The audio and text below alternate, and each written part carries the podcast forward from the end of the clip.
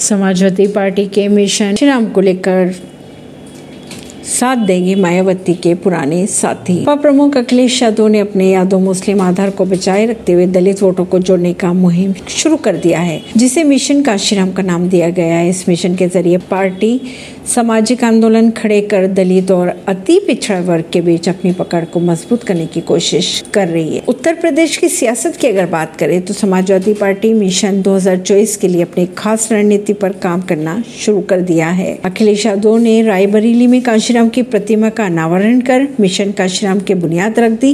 वहीं दूसरी तरफ़ मिशन काशीराम को धार देने के लिए और आगे बढ़ाने के लिए काशीराम के ही सियासी प्रयोगशाला से निकले नेता उनका साथ देंगे, जो मायावती के हाथी से उतरकर अब सपा की साइकिल पर सवार होते नज़र आ रहे हैं। ये नेता सूबे के दलित और अति पिछड़ा वर्ग के बीच जाकर काशीराम के संदेश को पहुंचाएँगे। इस तरह सपा को नई सोशल इंजीनियरिंग के मज़बूत बनाने का काम भी मिल गया है। अखिलेश के इस मिशन का जिम्मा स्वामी प्रसाद मौर्य, इंद्रजीत सरोज, राम अचल, राजभर, लालजी वर्मा, आर एस कुशवाहा जैसे बसपा से सपा में आए नेताओं की देखरेख में किया जाएगा। ऐसी ही खबरों को जानने के लिए जुड़े रहिए जनता श्रेष्ठता पॉडकास्ट से। परवीन दिल्ली से।